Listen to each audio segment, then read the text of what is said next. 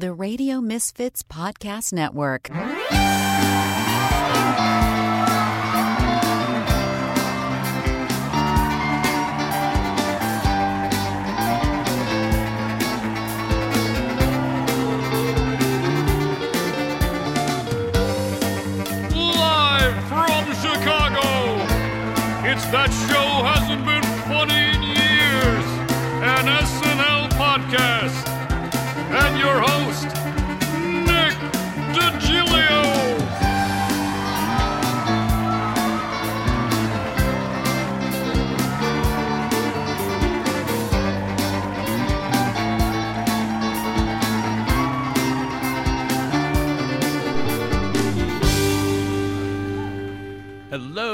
And welcome to the show. Hasn't been funny in years, an SNL podcast. I'm your host, Nick DiGilio. I'm a podcaster, comedy writer, and performer, graduate of Second City, Saturday Night Live expert and historian. And each week we will look back at everything SNL the best, the worst, the good, the bad, the classic, the forgotten. We'll talk about full seasons, full casts, behind the scenes stories, episodes, sketches, SNL's historical significance, and much, much more. Sometimes I'll have guests, sometimes I won't. But I will always prove in every episode that that tired cliche, that show hasn't been funny in years, is absolutely wrong. And I do have a guest on this episode, and I'm very excited to be welcoming writer Mike Thomas.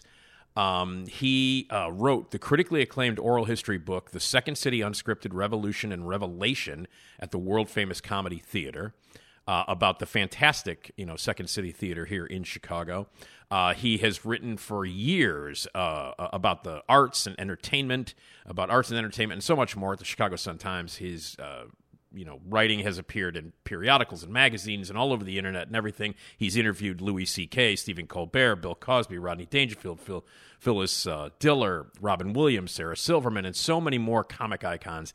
And we are here uh, to talk to him on uh, That Show Hasn't Been Funny in Years about his book, you might remember me, The Life and Times of Phil Hartman. Um, for those of you who are regular listeners of this podcast or have known me uh, throughout the years, you know that my favorite cast member in the history of Saturday Night Live is the one and only Phil Hartman. And a lot of people share that opinion. And Mike Thomas's book is called You Might Remember Me, The Life and Times of Phil Hartman. We're going to talk all about Phil Hartman with my guest, Mike Thomas. And hello, Mike. How you doing, man? Hey, Nick, I'm doing great. How are you? Good, good. Welcome to the podcast. I appreciate you doing this. Um, it's a pleasure to be here. long time, uh, long time Chicagoan you are. I am. Yeah, I've been here since uh, 95. Yeah. Where are you from originally? I hopped here from Cleveland, and before that, I was from uh, East Lansing, so Michigan State University. There you go. All right. I have Cleveland, mowed every inch of that campus, by the way. Have you really? Yeah, on the grounds crew during the summer. It was fantastic. Well, it sounds like a great experience. And uh, Cleveland, huh? How long did you stay? In, how long were you in Cleveland? I was in Cleveland. Let's see, I went to school there at John Carroll, so four years, and then I was there uh, two or three years afterwards. But I have a lot of extended family there, so I had been going there since since childhood. I just happened to land there for college. I love Cleveland. It's uh, I love that place. I think it's. It was kind of up and coming when I was there. It's the same geography, really, as Chicago, being right on It- the lake. it but really is. Yeah, it's never Yeah. quite come up to to where Chicago got. I'm, you know, fingers crossed though. It's getting better. Yeah. Now, were you there when they opened the Rock and Roll Hall of Fame, or was that? I was. I was actually a temp on the site of the Rock and Roll Get Hall out. of Fame. No, I think I was like. Uh, I was 21, horrible job market, just graduated. So I, they sent me to the construction site to No do kidding. paperwork at the Rock Hall. Yeah. Yeah. And then I went to the opening ceremony when, when it was done and, you know, saw Billy Joel in his bright yellow jacket and a bunch of other rock legends. So that was kind of cool. That's pretty cool. That's pretty cool. I've been, I've, I've have had the pleasure of going there twice, and uh, and I think it's a, I think it's a great facility. I think it's awesome. I love it. It is. Yeah. And, you know, a lot of great artifacts there. I think they do a lot of private parties too. Cause, Yeah. You know, I, I, so yeah, it's a great place. I'm not real sure about the Rock and Roll Hall of Fame itself. I love the I love the Right. facility. I have issues with who's in and who isn't in the Rock and. Roll Hall of Fame. Well, Uh, everybody does. like for like yeah, exactly. Like for for instance, this year is the first time that Warren Zevon has ever been on the ballot, which to me is a fucking Stunning. crime. Yeah, that is absolutely stunning. He should have been in a decade ago. I mean, without question. You and I are going to get along fine, Mike. There's oh no yeah, question. man. Oh, Zevon, one of my all-time favorites too. You know, that So- was Letterman's favorite too. As you Yeah, yeah, know. had him on regularly, and when whenever Paul was out, he would, um, you know, he would fill in for Paul. Yeah. uh, and and then that, I mean, that whole week he was on, you know, after he was diagnosed with cancer, is probably five of my favorite Letterman shows of all time. Oh Um, God, amazing! Yeah, there, yeah. there was one heartbreaking performance in particular toward the end there. Yeah, beautiful stuff. So when did you start? When did you start writing? And you wrote, you wrote, you know, I know you from the Sun Times and other things, but like, when did you get into writing and, and uh, here in here in Chicago? Uh, I had been writing in Cleveland, you know, freelancing for uh, Cleveland Magazine, and there was this alt weekly called Scene, where you know I, I started off as you know a 21 year old uh, interviewing sort of former rock legends. You know, Yeah. um, paid twenty five dollars a piece, so I was in the money. But you know, I hopped to Chicago and I just started putting feelers out, and gradually I got some freelance work. Um, and you know, I was working at a bar one night. My cousin used to own a bar up in Lincoln Park, and and, and I read that this guy named Bill Zehme had Yeah. come back to town. He was from here, and he was working on a Jay Leno book. I had been reading his work forever in Rolling Stone and Esquire, and so I just called him and said, "Hey, I want to pick your brain. I'm an aspiring writer." Uh, can we meet up? So we met up, and uh, for the next three, four years, I ended up as his legman on four different books. Well, um, I'm I know I'm I'm sorry that he that you know if it's for you who's someone who knew worked him so closely, but we all I Thank mean I knew I knew I knew Bill as well, and um, Sure. I mean you know a, a, a massive loss, and we he was sick for a long time, and and uh, and, and He was. and and we he actually you know he he lasted longer than we thought he would. At It was amazing. Diagnosed, I think, in 2013, a whole Yeah. decade. He he battled through. Yeah, he died just recently. So Yeah, which is sad, but he was an amazing dude and a great writer. Yeah. and, uh, and a huge influence on uh, on the way people cover this stuff that we're talking about today. he really was huge influence on me. You know, I went from working with him to the Sun Times. Uh, so you know, I did a little freelance with him, but it was mostly research and learning the ropes, half by osmosis, just doing stuff, doing Yeah. a lot of interviews and research, and you know that prepped me years later for writing my own books. Yeah, a, a, a true class act, a great guy and a pro. Um, Yeah, just- for there's no sure. My big about it. brother from another mother, for Yeah, sure. exactly. So uh, you know, we miss him. We miss him Yep, already. we do. Um, so so uh, you know, writing for the Sun Times, covering entertainment and things like that. Let's talk really quickly about your first book, which of course ties into Saturday Night Live. Uh, in every way, you wrote about the does. second. You wrote about the Second City. Uh, uh, it's a terrific book, oral history. Um, Thank and, you.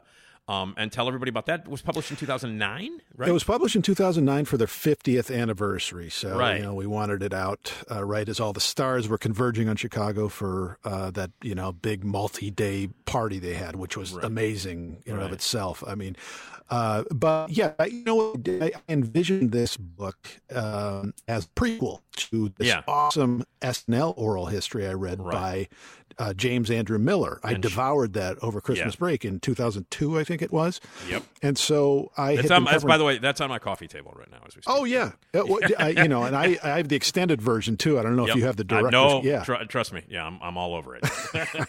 oh, he is he is the expert. He is the SNL expert. So I've Yep. read both of those, and you know, I had a chance to be on a on a panel with him in L.A. And I told him like, you know, this was my inspiration, and he was kind enough to blurb my second book, which we'll get to. I know. yep. Um, but yeah, so, so many people who went to SNL obviously came out of Second City. And so this was kind of a before they were stars type of book, talking to people like Colbert and Tina Fey and, and you know, any number of other stars that came out of there to get a sense of how the theater was formed, the culture, how it evolved over the years, the triumphs, the tragedies. And uh, it was really a whirlwind. I think I had to get it done in seven or eight months. Yeah. Um, so yeah, that's that's what I envisioned it as. I remember that whole time period vividly, obviously, uh, because I'm I- I'm a graduate of Second City. I, I studied at Second City, and and um, I did not know that. Yeah, and I, you know, I never went on tour co or I never made the main stage or anything, but I did. I hey, they got my money, so that's cool. they got a lot of people's money. yes, they did, including including me. And uh, obviously, I'm I'm I'm friends with uh, Kelly Leonard. Um, Yes. you know whose father Roy is responsible for my for my entire broadcast career. Yeah, legend. Um, yeah, legend. absolute legend. Yeah, was- Kelly I- was extremely helpful in, in yeah. that whole process. I mean, he ran, he he ran the place. Uh, well, he still does, kind of. Uh, he ran the place at a very integral time, and he is responsible for people like Tina Fey and Stephen Colbert and things like that. Uh, Yeah. Like changing, because at that time, as you know, you you know you wrote the book. I'm not telling you anything you don't know, but at that time, they had kind of fallen into a rut. Yeah. And then bringing in guys like Mick Napier and you know Pinata Full of Bees and things like that, things started to change. And when Kelly came in, um, there was that great resurgence. There was. I mean, they became, uh, you know, uh, younger, more irreverent, uh, not as um, sort of uh, resting on their laurels or playing for the tourists. I mean, Yep. they were making money. Uh, Mm-hmm. It just it it wasn't uh, maybe as revolutionary as it could have been, and so they injected new life into the They place did. for sure. They did, and Kelly's Kelly's a big part of that, man. Uh, yeah, absolutely. definitely. So, um, but so that book is terrific. I love that, and, and it, obviously it ties into what we talk about on this podcast, which is Saturday Night Live, because so so many cast members uh, got their start there. Um, but we're here to talk about well SNL in general, but specifically Phil Hartman. You wrote a terrific book called "You Might Remember Me: The Life and Times of Phil Hartman." What's the origin of that book? Well, thank you for the compliment, by the way. I mean, you know, I said, I think in the uh, in acknowledgments, you know, like most of my best ideas, it came from another person. Like, you know, my, my idea for the Second City book uh, came from uh, our friend Rick Kogan of the Tribune. course. The idea for the Phil Hartman book came from a friend of mine who's just a stand up comedian uh, in town. Um, and uh, he just emailed me one day and said, Hey, I'd love to read a book about uh, Phil Hartman. I said, God, that's a great idea. I love Phil. That cast was my cast because I was about, I don't know, 15 Yeah. when, you know, he and Jan Hooks and Dana Carvey and Kevin Nealon all converged to create this amazing version of SNL that nobody had ever seen before. And so I just went with it. I'd been looking for ideas. It was about a year and a half after my Second City book. And little by little, I chipped away and made the contacts and, and uh, you know, got a contract and started writing it.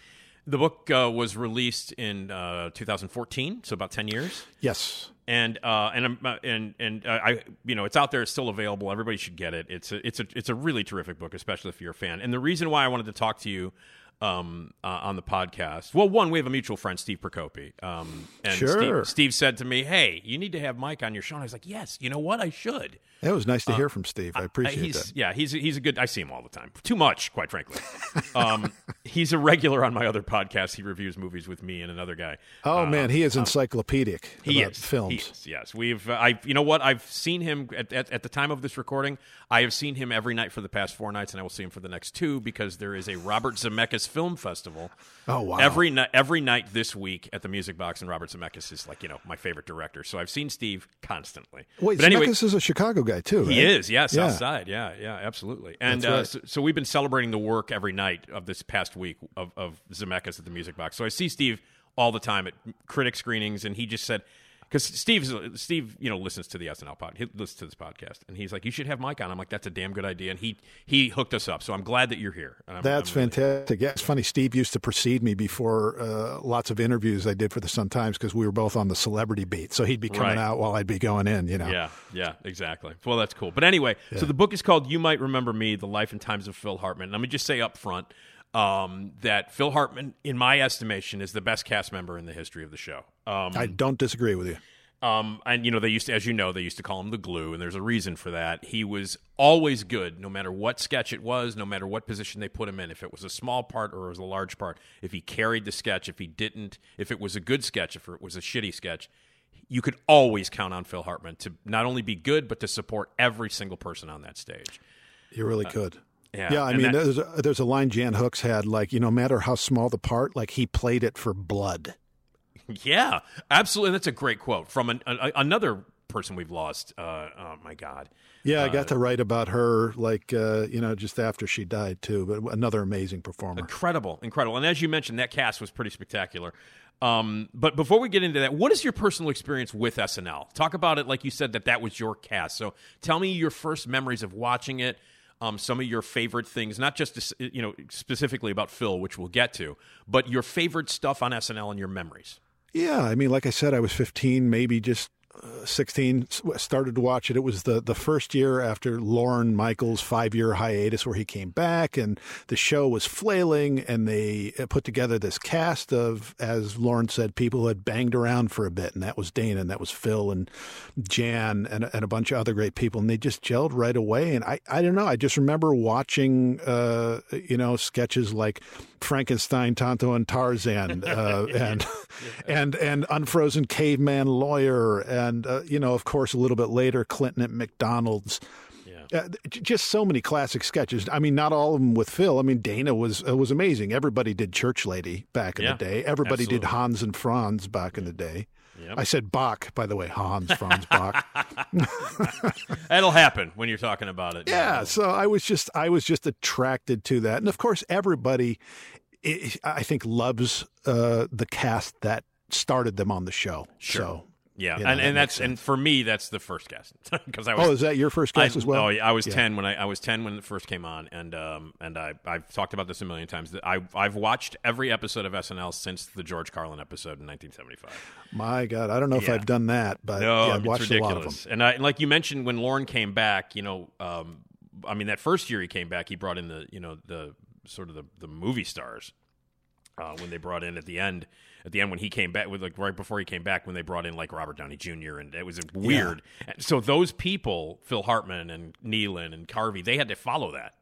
they had to follow that, but you know what? They were an ensemble. I think all those others didn't work quite as well together. I agree. They obviously would go on to be big individual stars, a lot of them. Yeah. But yeah, it wasn't quite the ensemble. It was weird. It was weird. It's weird to go back and watch all that stuff, which I've been doing ever since I started this podcast. It's very. I think when was Joan Cusack on there too? She was, on that same season, time? 80, same 85. season, right? Yeah, 85. Yeah, it was uh, uh, like, you know, Mike, Anthony Michael Hall, Robert Downey Jr., That's Randy, right. Randy Quaid, Joan Cusack. Um, very strange uh, amalgamation of people. Um, but, uh, but yeah. Um, but, you know, some people stayed over uh, from that. But then in 86 to 94, those were the years, the eight years, those were the eight years that Phil Hartman was on uh, from 86 Yeah. to 94. Yeah, And- those were kind of golden years. And what? How did he? Get, it's interesting because his background is so fascinating. For people who might not know this, they might have in their old vinyl collection, they might have a few albums that Phil Hartman actually designed, did the covers for. Can we talk a little bit? Talk a little bit about that? Yeah, yeah. Phil was a graphic designer. His brother was a music agent. Um, he, he ran this agency, and he pulled Phil in to do some artwork because Phil was an artist from early on. He was always drawing, you know, on paper on his walls. On, and he decided to to um, to hitch up with his brother and make a little money. So he so he toured with a couple of bands. One of them was the Rockin' Foo, which I you probably don't. know about other than having read about it in the book. Um, but he became kind of a roadie, and then he started doing designs for bands like Poco and uh, America. If you look at America's Greatest Hits, which is kind of an iconic album cover, that's that's Phil Hartman. Yeah, it's and the Poco album cover is also a great one too. The the, The Poco's the one with the horse, yeah. Yeah, it's beautiful. Yeah, Yeah, and, and, and you know, and I, I mean, I, I found out about this years ago that he actually was an album cover designer, and I was like, I literally have like four albums that this guy's this guy did. So he started out, you know, like when he started to want to do acting and get into that kind of stuff, it was kind of for you know for I mean, if you're if you're gonna be like really technical about it. uh, It's a little bit old in the game to start. You know what I mean? Like he was an older dude at that point. Yeah. Not old, but he older than most people who decide that they want to jump into it. Yeah, he was older than most people, and he had some measure of financial security because he was already a professional artist. And he just decided at one point, I think it was at a birthday party for a, a friend, that he wanted to jump up on stage at the Groundlings and show off his amateur chops. And that's when the ball started rolling, really. They kind of noticed him. He started taking classes there, and then he ended up being a member of this famous second city like troupe called the Groundlings in LA. And he was there for 11 years. And that was his jumping off point for SNL. And uh, who who were among those people? Now, the Groundlings, for people who might not know, and I'm sure, actually, I'm sure people who listen to this podcast, it's an SNL podcast. I'm sure they know what the Groundlings are. I hope they do, because it's kind of like the West Coast uh, second city, where you know the the people who want to hire the producers and the scouts and stuff go. Yes. to to to fill the void of cast members. I, I think it was even much more so back in the day because there was no internet. You know, now they come from everywhere, but it was mainly, you know, Second City, uh, Groundlings, uh, Improv Olympic, which turned into IO a, a little bit later. Right. Um, but y- yeah, the Groundlings was this place where he acted with, uh, you know, people like uh, Paul Reubens and and um, I'm trying to think like uh, Julia Sweeney came out of there a little bit later. Lisa Kudrow, so Right. a lot of people who went on. Uh, Phil- Will Ferrell was a Groundling Yep. Yep. uh, they all came out of that. But he trained for a long time, and he was older than a lot of uh, people who were there. Um, and I, you know, I think that sense of st- stability also gave him some of the confidence he had. I mean, he was confident in his own abilities, but he was still learning. But he knew he had something to fall back on. This wasn't like, oh, I have to have it or my life is destroyed. Right. So I think that came across in his characters and his stage persona. Uh, but but like I said, he was there for a long time, and people wondered if he would ever leave. You know, even though he was so talented. Yeah. Well, it's interesting that you say that he did have that like sort of stability, which um, I think gave him more confidence. You know what Yes. I mean? Like uh, from the get go, like from the first episode he's on, it's like, man, who's this guy? You know, it's Yeah. it's, and I think that do you do you agree with that? That, it, I that sort totally of- agree with yeah. that. Yeah, yeah. I mean, because uh, just just having certain things in your life, you know, one of them being financial semi security. He wasn't Yeah, yeah. rolling in money or anything, Yeah. or having something you know you could do if everything goes to crap. Yeah. I think it's a big thing that builds confidence. Yeah. Well, um, uh, so in you know doing the ground. Now you mentioned Paul Reubens. Um, Yeah. Uh, within that, and for people who might not know it, God, of course, people know that he's Pee Wee Herman, and that uh, collaboration, that artistic collaboration, became huge, um, and and became important. Uh, tell t- tell us about about the, the the relationship that Phil had with uh, with Paul Reubens. Yeah, I mean, I, they worked together for a long time with the Groundlings, you know, especially when Paul was formulating his Pee Wee persona, which became huge. I mean, it was a big draw at the Groundlings. And Phil would play uh, Captain Carl, this salty seafaring captain. And, you know, it became so big at the Groundlings that they staged it at the Roxy. And then HBO, uh, you know, wanted to, to film it. And from there, it grew into uh, a movie, Pee Wee's Big Adventure. Uh, um, and that grew into a series. So everything came from the Groundlings. And, you know, Phil and Paul, while they were at the Groundlings, were tight. They'd have a falling out um, some years later. Right. Uh, but but at the Groundlings, they were kind of you know s- sort of on the same creative plane. Yeah, and I and as I've I've I've uh, done part one of a, of a of an episode earlier about people who actually were, you know, uh, not cast on SNL. They tried out and they weren't they weren't cast, and one of them was Paul Reubens. Yes, I, I think it was like eighty one or something. He tried out. I can't remember which year. Yeah, and he didn't make it, and No. uh, and, it, and it's interesting because, like you mentioned, the movie, and and you know, uh, the movie also features Jan Hooks in in I think one of the funniest parts of that entire, one of the most memorable characters in that entire movie. Of course, the Alamo. Is- it- yeah, the Alamo. There's no basement in the Alamo. Y'all have been the best group ever. I'm, you know, that whole, whole thing. She's so yeah, great. she's a, she's amazing. But like coming out of the groundlings. Okay, so let's talk a little bit about how we got SNL. Well, uh, I mean, I see. Initially, uh, he was friends with Jon Lovitz, who was also at the Groundlings, and uh, Jon got plucked in '85 to go to SNL, and he's one of the ones who told Lorne Michaels, you know, if you like me, you got to hire this guy. He's like, he's brilliant. Um, and you know, one story goes that you know Phil was embroiled in a divorce from his second wife in '85. Uh, Lorne told me that he he could have come to SNL if he wanted to um, you know, uh, that year, but, uh, you know, it just didn't work out. So the next year, he ends up getting another audition. Um, he's in New York. He's filmed, I think, a half dozen episodes of Pee Wee Playhouse after they had made the movie. Um, and he decides he wants to try out. And, uh, you know, he does, and he gets the part. And, that, you know, Lovitz um, was a big help during that tryout. They did a scene together. Um, and, uh, you know, after that, sort of Phil was on his way to, to comedy stardom. So, in general, Mike, tell, tell, about those eight years. Um, what was Phil's life like? I mean, obviously, it took a change when he met Brynn, and uh, you know, Yeah. and, and the whole thing. Well, obviously, and for for a horrible tragedy, it, it, it ended up in. Um, but what was it like during that period of time for Phil? Like he made it. He's on the show in 1986, and obviously, right out of the gate, people are digging the cast, um, and they're really specifically loving him. What was happening with him at that time during that those tumultuous eight years? You know, I, I mean, uh, there were always trials personally. I mean, on the show, his star just kept ascending, you know, and I think he, he was the only thing he wasn't pleased with, especially early on, show wise, was that he didn't have breakout characters like Dana Carvey, for instance, and, you know, characters with a catchphrase. It wasn't until later on when his impression of Clinton was, you know, picked up and, and, uh, you know, repeated everywhere that, you know, that, that sort of began happening, but that still wasn't an original character. So he was frustrated with that. He and Brynn had always had a, uh, you know, sort of a relationship where they fought and then made up and fought and made up. Um, and, you know, that continued through SNL. Uh, you know, she was there on and off. Um, he was able to compartmentalize, though, it seems to me, pretty well, because if something was bothering him personally, I, I don't know that I ever saw it on camera. I mean, Right. Right. you know what I'm saying? Like he he was generally, as you said, the glue in in every sketch he was in, or the star.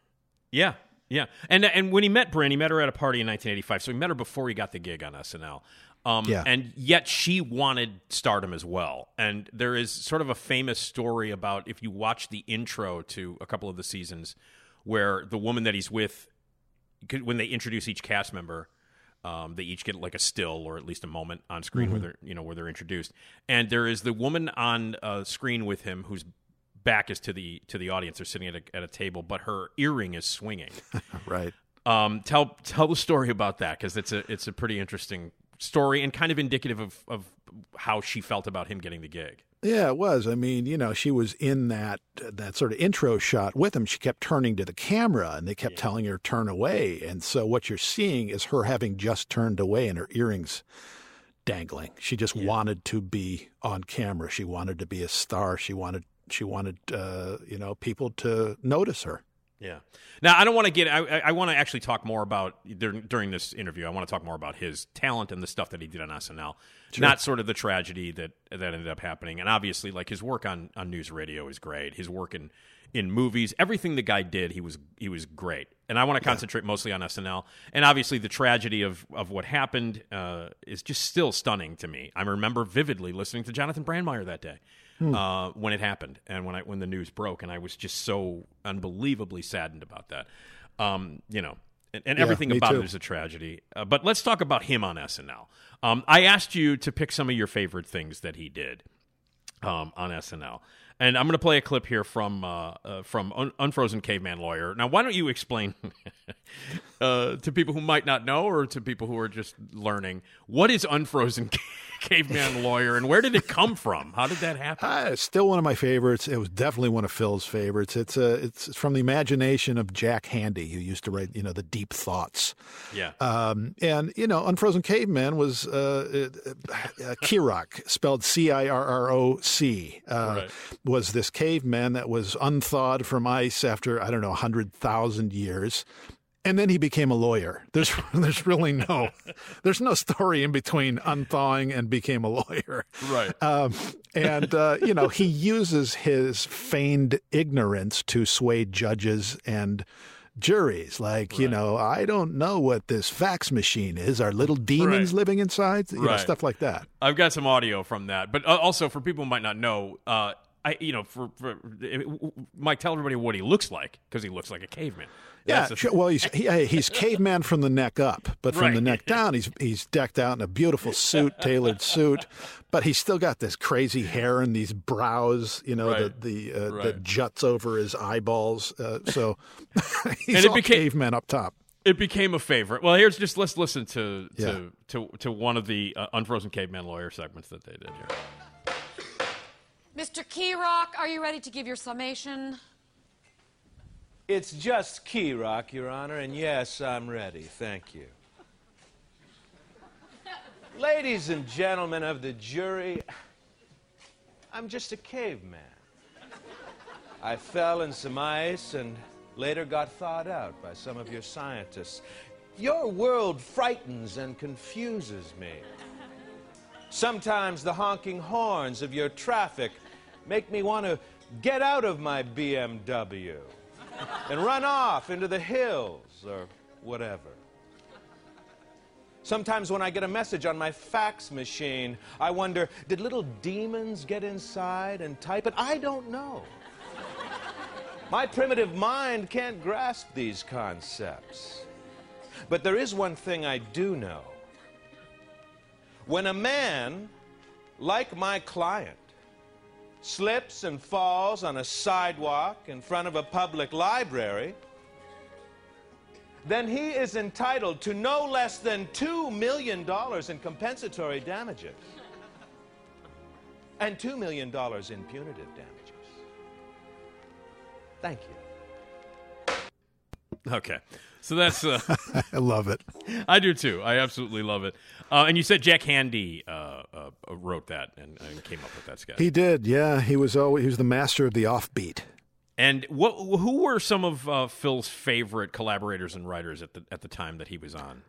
Well, Handey was definitely one of them. Uh, Robert Smigel was another who would go on to write the uh, uh, Frank Sinatra sketch. I'm, Yeah. I'm thinking you might play here. Oh yeah, Uh, oh yeah, yeah. and also be- Sinatra and, group. And also, Yeah. I mean, obviously, he is um, uh, Triumph, the insult comic dog, and he's Triumph, the insult and- comic dog, and his- just a brilliant guy in general. Yeah, yeah. I mean, you know, Saturday TV Funhouse. I mean, it, uh, Smigel is one of the geniuses that has been a part of SNL. I mean, absolutely. Yeah, and even Bob Odenkirk wrote a little bit for Phil. I, I don't know that he was a favorite because he was so young and he wasn't there for, for very long. And, and you know, Conan O'Brien was there at the same time. Um, Downey, Jim Downey, the head writer, was uh, you know a big force. Yeah. Uh, and and people just, I mean, like in, general, working on SNL, uh, uh, who were his closest allies on the show, and who were the people cast member wise that he got along with, and the experience itself, uh, mostly mostly good. He had he had some issues off stage, but what was the in general? What was it like working with other with other people for Phil? I think mostly that whole cast gelled, uh, honestly. I mean, but you know, closest um, on and off were Dana Carvey for sure. Uh, Jon Lovitz remained a close friend. I mean, Jon, you know, Jon really idolized Phil, um, and and he really appreciated his talent, so they stayed close. Um, Jan Hooks. For sure, although Jan had her own demons that Phil didn't always want to deal with Yeah. uh, on or off the set. But yeah, he was he was a guy who didn't like confrontation, and he he was pretty well liked by by almost everyone on the set. You know, he took took Chris Farley under his wing, so he was really a guiding force there. he was like a father figure to when those young dudes came in when when the, when a lot when you know when some of the people refer to it as the boys club came in there in the early 90s Yeah. uh, you know like your farleys and your sandlers and uh, and, and those guys and, and uh, uh, spade and those guys um, he was looked upon as like the kind of the, the older brother or the father figure am i right Yeah, because he was in his 40s by then. He didn't get SNL until he was 37. And by the time they came in, he was in his early 40s. And, you know, Farley especially would, you know, w- really wanted to know what Phil thought. He'd plop down in the makeup chair next to him and say, How am I doing, Glue? Just very eager for his feedback. Um, and, you know, that's why uh, part of why that last show Phil did with Farley Oh, uh, was so touching. But we can get to that later. Yeah, well, yeah, uh, it's it's it's amazing. You know that that uh, well, we can talk about that now. That that that, that final show that Phil did. Uh, uh, if you go back and watch it now, it's heartbreaking because they're both gone. Um, Yeah. uh, and it's the- Tragically. it- it- it's- yeah, it's, yeah, very, very tragically. Explain what that what that final bit was that they did with him and Farley on stage. Well, it was uh, the the bit was so long farewell, uh, and Chris was the last one to sing. You know, as the Von Trapp kids have their own verses. You know, uh, people sang each sang a verse, and then Farley came out, uh, if I'm remembering it correctly, and, and sang his verse and sat down on the stage uh, next to Phil and put his head on his shoulder, and that was sort of it. Fade Yeah. out. Yeah, and just and there's just that the the lone spotlight on them on this on Yes. the iconic on the iconic steps where everybody does their monologue, um, you know, and sitting there, and it just you watch it now, and it's just it's heartbreaking because two, you know, two giants of comedy, um, Yeah. gone way too young. It's They uh, were, yeah. And Chris's brother was uh, very helpful in sort of, uh, you know, remembering Chris's experience Yeah. with Phil on the set, and his mother. They were they were both helpful. Yeah. Uh, and what was what were what were things that were surprising about the book when you were researching it, when you were doing interviews? What are some of the things that were like, man, I never would have guessed that? Things about Phil Hartman, things about writing the book that surprised you that you were thrilled about discovering. I, got so many. I think especially early on, Phil was such a seeker and like a hippie surfer, weed smoking, you know, free loving dude. And that doesn't really come across in his later life, where he plays a lot of authority figures and conservative figures, and he's always got his shit together, you know. I mean, Yeah. Back in, back in the day, though, man, he was just uh, he was just pretty freewheeling. He was living the artistic rock and roll lifestyle. So I, that was fun learning about that aspect of him that I really didn't know about at all before I went into the the project. How was the transition for him? I know you know we, we talked about how was the transition from being that freewheeling, dope smoking dude to like, man, I gotta I gotta have my shit together and I gotta be a pro. Was it a, was it a, was it a, a smooth transition? Was it hard for him to transfer himself into that world as opposed to being the freewheeling hippie? Well, I think it, it went little by little as he had more financial responsibilities. I mean, he was always a practical guy, so you know he, that's why he got that job with his his brother doing the artwork. But then he he felt so isolated there, uh, and he had this acting bug. He, he, that's why he wanted to break out of just being this lone artist, and, and that started his march toward the stage and eventually ending uh, up at the Groundlings. But you know, he was always doing little bits, voiceover work. Uh, he was, as people remembered, he was never really the starving artist. Even Yeah. at the Groundlings, he'd come in, you know, resplendent in new suits. He had new outfits all the time. He had nice cars. Um, so he he, he was always, uh, you know, supporting himself. Yeah. Well, it, it's uh, it, let's get back to some of our some of your favorite uh, things. Um, let's let's talk about the anal retentive chef, um, which is again one of my favorite uh, characters that he did, and really really funny for people who might not know. Uh, explain uh, the anal retentive chef. the anal retentive chef. It's basically Felix Unger as a chef. I mean, if they, you know, you recall the Odd Couple, the extremely neurotic guy who has to have everything chopped uniformly and needs every bag sealed properly and loves symmetry and is very exacting in, in everything. Um, and so Phil played that to the hilt, you know, Yeah. in a number of sketches. I think uh, there were one or two, maybe more, where he was alone, but he also had guest stars come on, and it's always fun to see him play off of others. Well, let's do that. He, it, know, this is a PBS show, The Anal Retentive Chef, um, and uh, I mean, he spends more time like cleaning things up, um, and putting them in the oh, aluminum foil and the plastic bag with the tape and the scotch tape and the stuff, than actually doing any cooking. Yes, Um, yeah, there's barely any cooking. it's, and it's brilliant. But in a, in an unbelievable, brilliant idea, uh, John Goodman, who has been the host many, many, many times, um, one of the most reliable and consistently great hosts in the history of SNL, uh, always game for anything, you know. Um, but he came on basically doing, you know, the, the famous Cajun chef, but not that Cajun chef, but he's doing a virgin version of the Cajun chef. Yeah. And as we all know, a lot of chefs are very sloppy and they throw stuff around. And so here's a clip of John Goodman as a Cajun chef being a guest on the anal retentive chef. Phil Hartman plays that. Now, what sort of Cajun delight are you going to prepare for us today, Odell? I'm going to be making a crayf- crayfish etouffee. Ooh, you're going to love it. I'm told it's very good. Oh, I'll tell you, if I was to take a spoonful and put it on the top of your head, your tongue would be the hole in the roof of your mouth trying to get to it. I'll get on teeth. Well, now, where did you learn to talk and cook like that? Uh, did you go to a school? No, I growed up on a bayou with my Tante Marie, Uh, tante is French for aunt. and she cooked for the whole entire family. Well, she must have been a beautiful person. Lord, Marie, no, she was ugly. She had a face that would make a train take a dirt road. But, ooh, because she turned out the food, and she always told me, she said, T. Odell, always spit twice in every dish. Once when you cook it, and once when you serve it. Because there should always be a little bit of you in everything you make.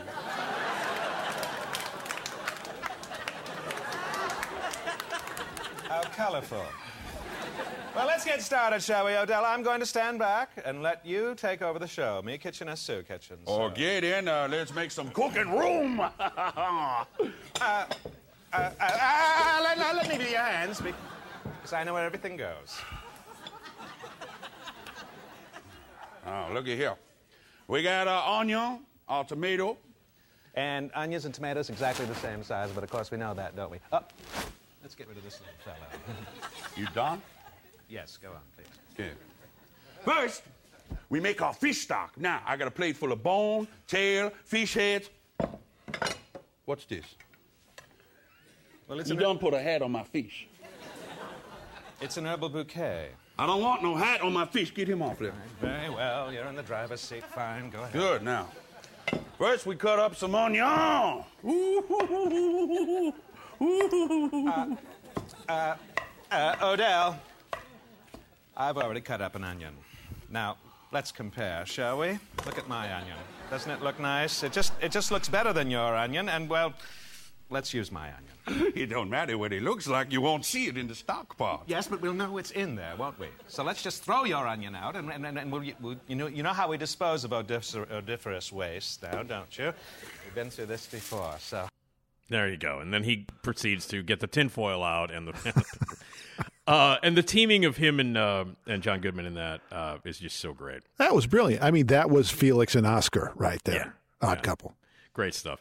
Uh, and you know, uh, he and, and then of course you mentioned before uh, another uh, clip uh, that uh, you wanted me to play, which I love so much, is obviously the Clinton. Uh, he's out for a jog and he stops at McDonald's. Um, this tell tell everybody about this one. Tom Arnold was the host that night, um, so tell everybody a little bit about this one before I play click. And this is a this has gone on to be one of the classic uh, sketches ever. on SNL. It has, yeah. Phil began getting noticed for his impression of Clinton, and Clinton was known to love fast food, and so they decided to do a sketch where Tom Arnold is the McDonald's manager, and uh, Bill Clinton stops in on a jog with uh, a couple of his Secret Service agents. I think it was Tim Meadows and, and Kevin Nealon.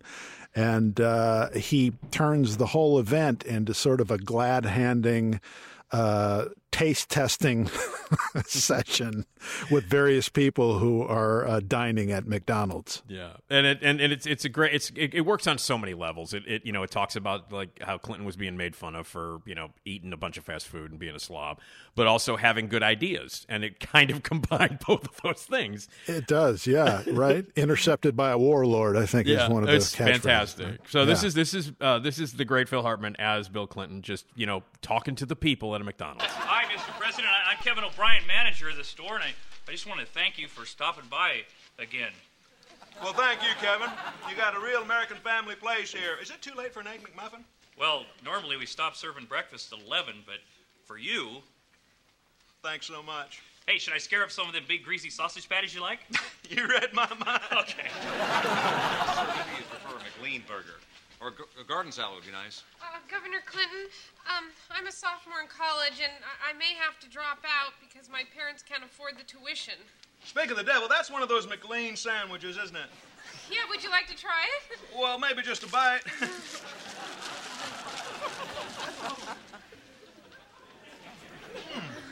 Hmm. That's not bad. Well, you know, my National Service Trust Fund would allow every student, like yourself, to you mind if I wash it down? Mm. That really hits the spot. Dear Mr. Clinton, it's your Egg McMuffin. Oh, thank you, Kevin. Hey, do you got any of that sweet and sour sauce, you know, the ones you dip the McNuggets into? For your Egg McMuffin? Or barbecue sauce, whichever. You, you can use mine. Oh, great. Thank you. Here, just, just pour it right on there. I, I have a question. That's it. Pour, pour it all on. Um, do you favor the uh, decision to send military forces to Somalia? Hmm. That's a good question. Yes, I do. And let me tell you why. See, right now, we're sending food to Somalia, but it's not getting to the people who need it because it's being intercepted by warlords. and it's not just us. It's other countries too, like your McNuggets is released from Great Britain to Somalia, intercepted by warlords. This guy's Malaya fish sandwich, aid from Italy, warlord. so it doesn't matter how much doesn't matter how much food you send, um, a McDLT, a hot apple pie, it's just going to end up in the hands of Warlord! Now, what's the... Thank you.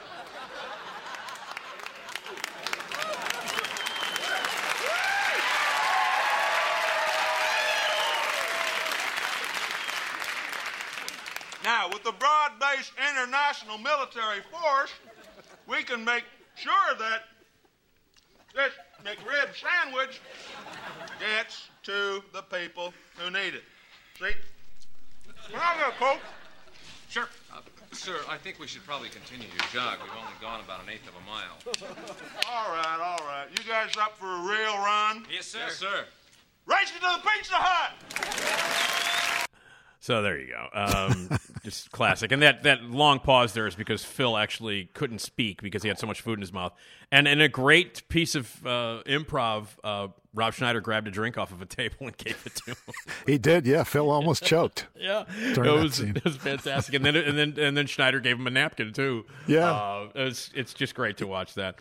Um, but that that that you know like you know that was kind of a breakout for him. The, the Clinton thing was kind of a, finally like this breakout as you were talking about before. It was, yeah, and I, you know, it allowed him to get more work uh, outside of SNL as well. It still wasn't the character he wanted with the catchphrase, you know. The, Yeah. you know, by that time, Mike Myers had, you know, Wayne's World, and of course, Dana was always coming up with uh, with with something. Yeah. Um, but you know, I think Phil felt better about his place at SNL, having had that breakout character. Although he was always sort of dogged by the younger guys coming up and how the show was changing.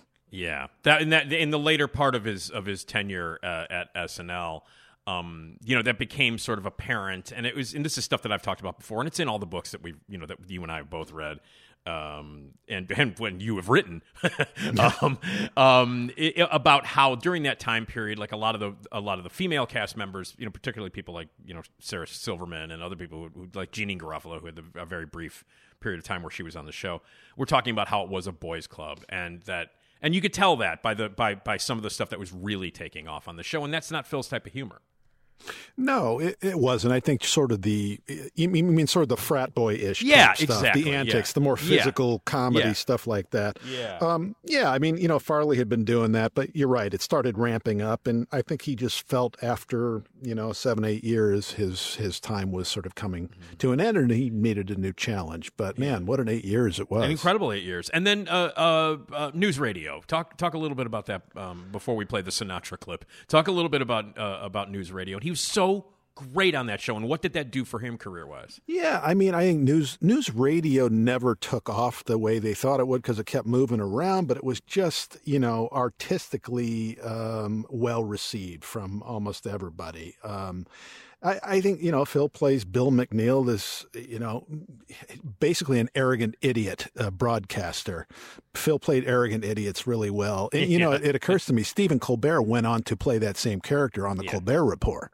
Without question. Uh, I love the combination of, of arrogance and idiocy. So I think you know that that's what the the character had. But you know, it was just beautifully written. Um, uh, never got the audience share it it should have had, and I think it ended up in 55th place at at some point. Uh, but it still lives on as this you know cult cult classic. Yeah. And those of us who watched it regularly, which I, I was a faithful viewer uh, to that show, I thought that show in general was great. I thought the cast was great. I thought it was really well written, and I loved Phil Hartman. It was just a showcase. You know, he, he wasn't the lead or anything. He would come in and No. kill. He would come in and kill and leave. He would, and it was so different from SNL. Like SNL was kill or be killed, and Yeah. this was much more of an ensemble show. And it took him some time to uh, trust himself and trust others in that atmosphere. But you know, eventually they really gelled. Yeah, and it was great. And you know, I mean, he appeared in movies here and there. I particularly, I particularly remember him. Uh, I mean, well, he was in the that uh, Sinbad movie, uh, kind of House guest. Yes, he was in House Guest. But I particularly remember him being hilarious in Blind Date. The, the Blake He was, and that was early on. I think what was Yeah. it, 85, 86, something yeah, like that with yeah, Bruce yeah. Willis. Yeah, yeah, yeah, yeah. Yeah, I want to say he did that before he shot a bunch of the early Pee Wee episodes for CBS and before SNL started. Yeah, I, I remember. think I that was in the can. I just remember him going, "She loses control," which is one of my my favorite lines in that whole movie. Um, movie wise, what did Phil Hartman do? You know, uh, uh, in, in that regard, what were some of the other things that he did film wise? I mean, you know, his film career c- could have been better. I don't think he was given that much time to take off. It was only four years between ending SNL and when he died that Yeah. he was uh, really acting more as a leading man or as a sort of co-leading man in movies. I mean, there was House Guest, there was Greedy, there was Small Soldiers. There was, I mean, some of them were good. None of them were ever great. Um, But there were it was more than one person who who really thought he could have become a good, serious leading man, like a dramatic leading man. And I've heard multiple times people say, "Oh, he could have played uh, Bryan Cranston's role on Breaking Bad." Yep. That comes up all the time. But you know, who knows? We'll never know. Wow, it's too bad. Um, and again, that brings us to the you know to the end of his life, which is unbelievably tragic and sad. And what do you think? You know his you know his legacy is. Uh, uh, in, you know you, you know in interviewing and, and how many people did you interview for the book, and how long did it take you to write? Really quickly.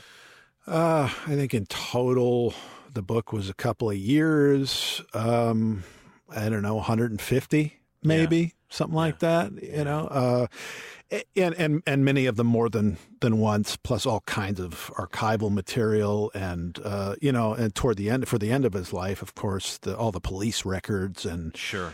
I happened to get in contact with the detective who had overseen the case, and he was just about to retire. And I, I lucky timing, I went out to Topanga Canyon and just sat for hours Yeah. and, and poured over the records. So that's how I was able to describe that those harrowing final Yeah. hours in Phil's life. Yeah, and and so what do you think his legacy is? Um, you know, uh, uh, you, you you look back at this incredible run that he had on SNL, and you know, like even the artistic stuff that he did, the art stuff that he did.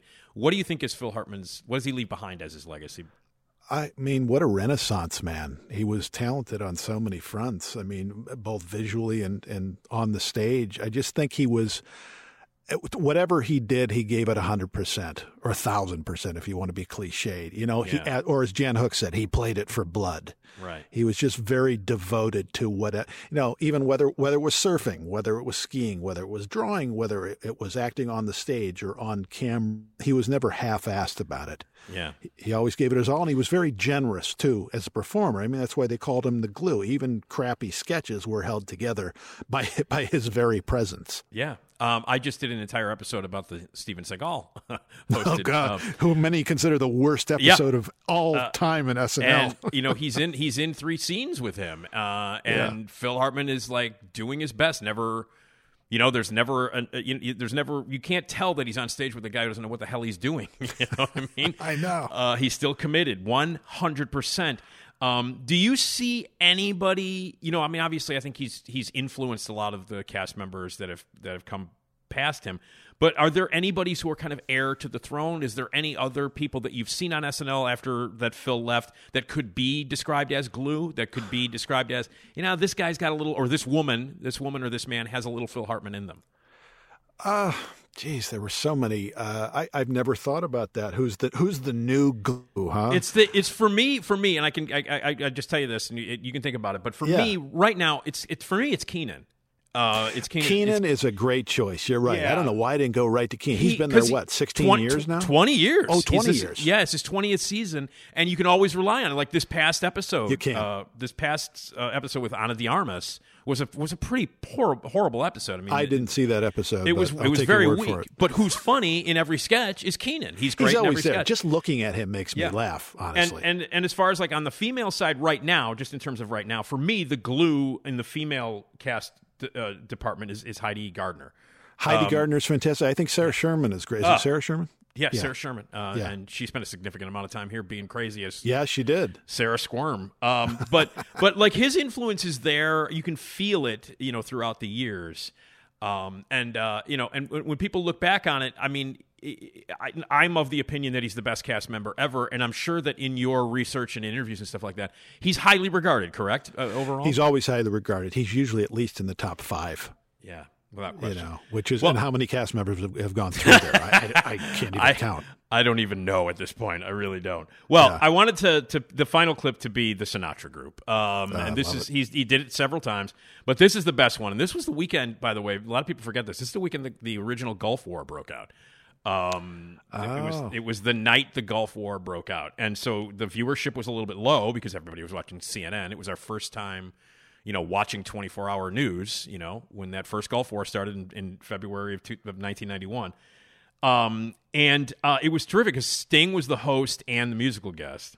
Right. And he appeared as Billy Idol on the Sinatra Group. And explain what the Sinatra Group is and what it's a takeoff uh, of. Yeah, the Sinatra group is a takeoff on the McLaughlin group, where John McLaughlin would have this sort of round table. They weren't at a table, but of you know august experts. And Frank, Frank had uh, uh, sort of music folks, um, all of whom he had no respect for. Right. So he would always bigfoot them and talk over them and, and berate them.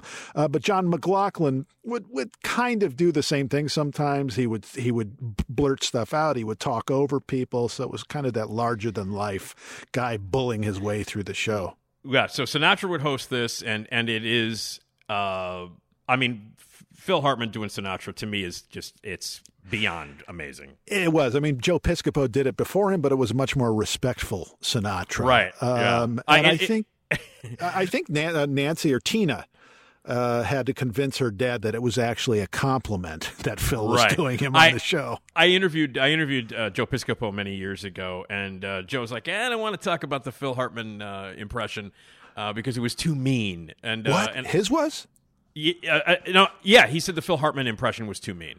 Oh, you mean Uh, Phil's was? Or yes, or- yeah, no, Joe. I Joe see. Pis- I was interviewing Joe. Piscopo, and Piscopo said, "I don't want to talk about it because it was too mean, and the family doesn't like it, and they prefer my impression." And, and I was like, I'm thinking to myself, no, well, you, yeah, actually, Phil's was much funnier than yours, but I'm not going to go into that right now. Buddy. Well, that was Smigel too. The the meanness, the yeah, edge. Right, exactly. Oh, yeah, that's. Yeah. I'm glad you brought that up. Smigel is.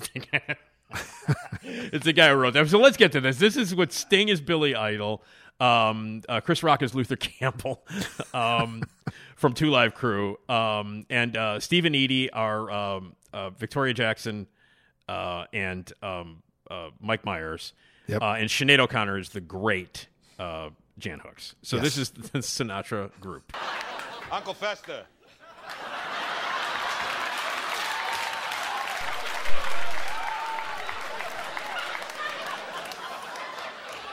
I don't understand the question. I'll tell you what you better understand. Next time you see old Glory riding up that pole, you better sing that anthem, darling. You're lucky you're a chick, or you'd be nothing but a stain on the road and a crew cut.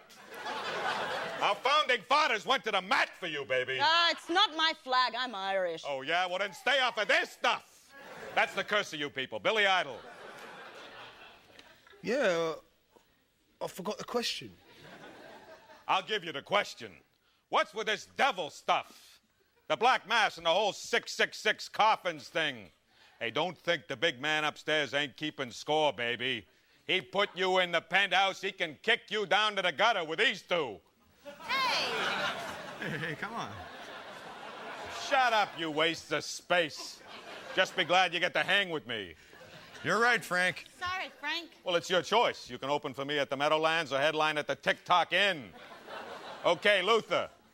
First, I think Milli Vanilli got what they deserve. Can't understand a word. Okay, next issue. Rita Hayworth or Ava Gardner? Who would you rather nail? I disqualify myself because I done them both. I think you're a bloody stupid old fart. You're all talk, Blondie. You want a piece of me? I'm right here. Don't provoke me, old man. You don't scare me. I got chunks of guys like you in my stool. All right. I'll rip your bloody head off. Steve, go kick his ass. What? You heard me. Do it, Steve. Well, okay. All right. So that, and by the way, that's sort of the tail end of the sketch, and that that's like there's before that there's about six minutes of genius of the the Smigel great writing and and and Hartman just delivering these brutal these brutal attacks. Yeah, It's- he, it's you great. can tell he's in it. He's in the moment 100%. He is Frank.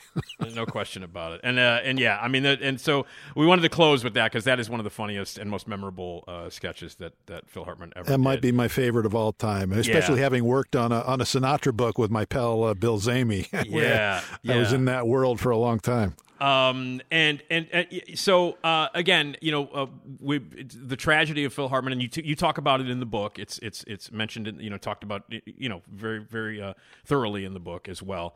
Um, and uh, when you when you when you wrote the book, what was the feedback that you got? Did you get feedback from his family? Did you get feedback from friends and things like that um, after, after I- the book came out? Yeah, I did. You know, uh, uh, of course, this was kind of an emotionally fraught project because you know his family hadn't spoken before. Um, you know, his brothers were especially supportive, but you know, also his sisters.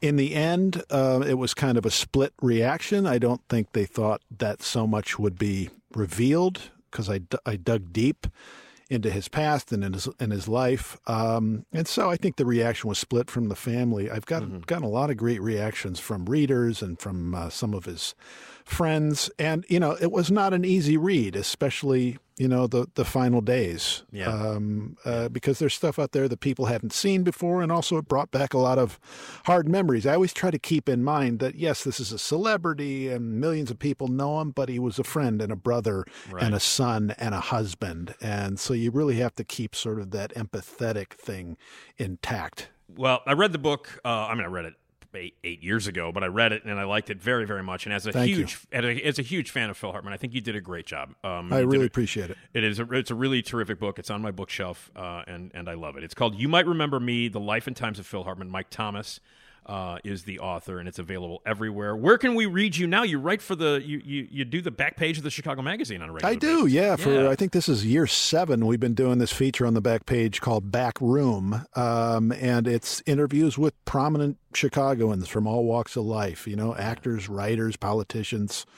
all kinds of folks. And it's in the vein of Esquire used to do a, a thing called What I've Learned. It's basically life wisdom, little bits of biography. Mm-hmm. Um, and you know, it's, I think it's a nice out for the magazine. I occasional long form features too. I've got got one coming up fairly So check- soon. So. look for the byline of Mike Thomas in Chicago Magazine. You write some business stuff too, as as well. People can uh, can. I do, yeah. out. Writers got to get paid, so you know, marketing, corporate stuff like Right. that. But I like the balance between Yeah. you know the the Chicago Mag. I also do writing for you know Chicago Symphony website, so that's a nice balance to the to Nice. the business stuff. Very yeah. cool. Well, you've written a couple of great books about uh, about the comedy world, man. Uh, the Second Thanks. City book, Second City book is great. The Phil Hartman book is great, and I look forward to if you dive into the world of comedy again. Uh, I look forward to it because you do a great job with it, man. I would love to. Like I said, my best ideas come from somebody else, so I'm all ears if you have one. All right, I'll call you in a couple of minutes. All right. Thanks, Nick. It was great being on with you. All right, Mike. Take care, buddy. All right. Take care. There you go. That's uh, Mike Thomas, everybody, uh, who is the author of a terrific uh, Phil Hartman book. Um, and that book is called uh, You Might Remember Me The Life and Times of Phil Hartman. Again, my thanks to Mike Thomas uh, for such a great uh, interview, and my thanks to you for checking us out here uh, at uh, that show. And uh, and I hope you subscribe. Please do spread the word, tell your friends, uh, rate and review us on every platform. Check out all the great uh, other podcasts here at Radio Misfits. Uh, at Radio Misfits Podcast Network, including my other podcast, the Nick D Podcast. Please check that out. And uh, leave us voicemails with suggestions about what you'd like to hear on this Saturday Night Live podcast at 773 417 6948 for suggestions. Or email us anytime you want for both podcasts, nickdpodcast at gmail.com. will get me there and here at that show. My thanks to Radio Misfits again and to the great Jason Skaggs uh, who uh, wrote and composed and performed the opening and this closing theme to this podcast as well. And again, my thanks to you. Watch Saturday Night Live, obviously, every Saturday night on NBC. And uh, check me out again on this podcast next week. Thanks again. Have a good one.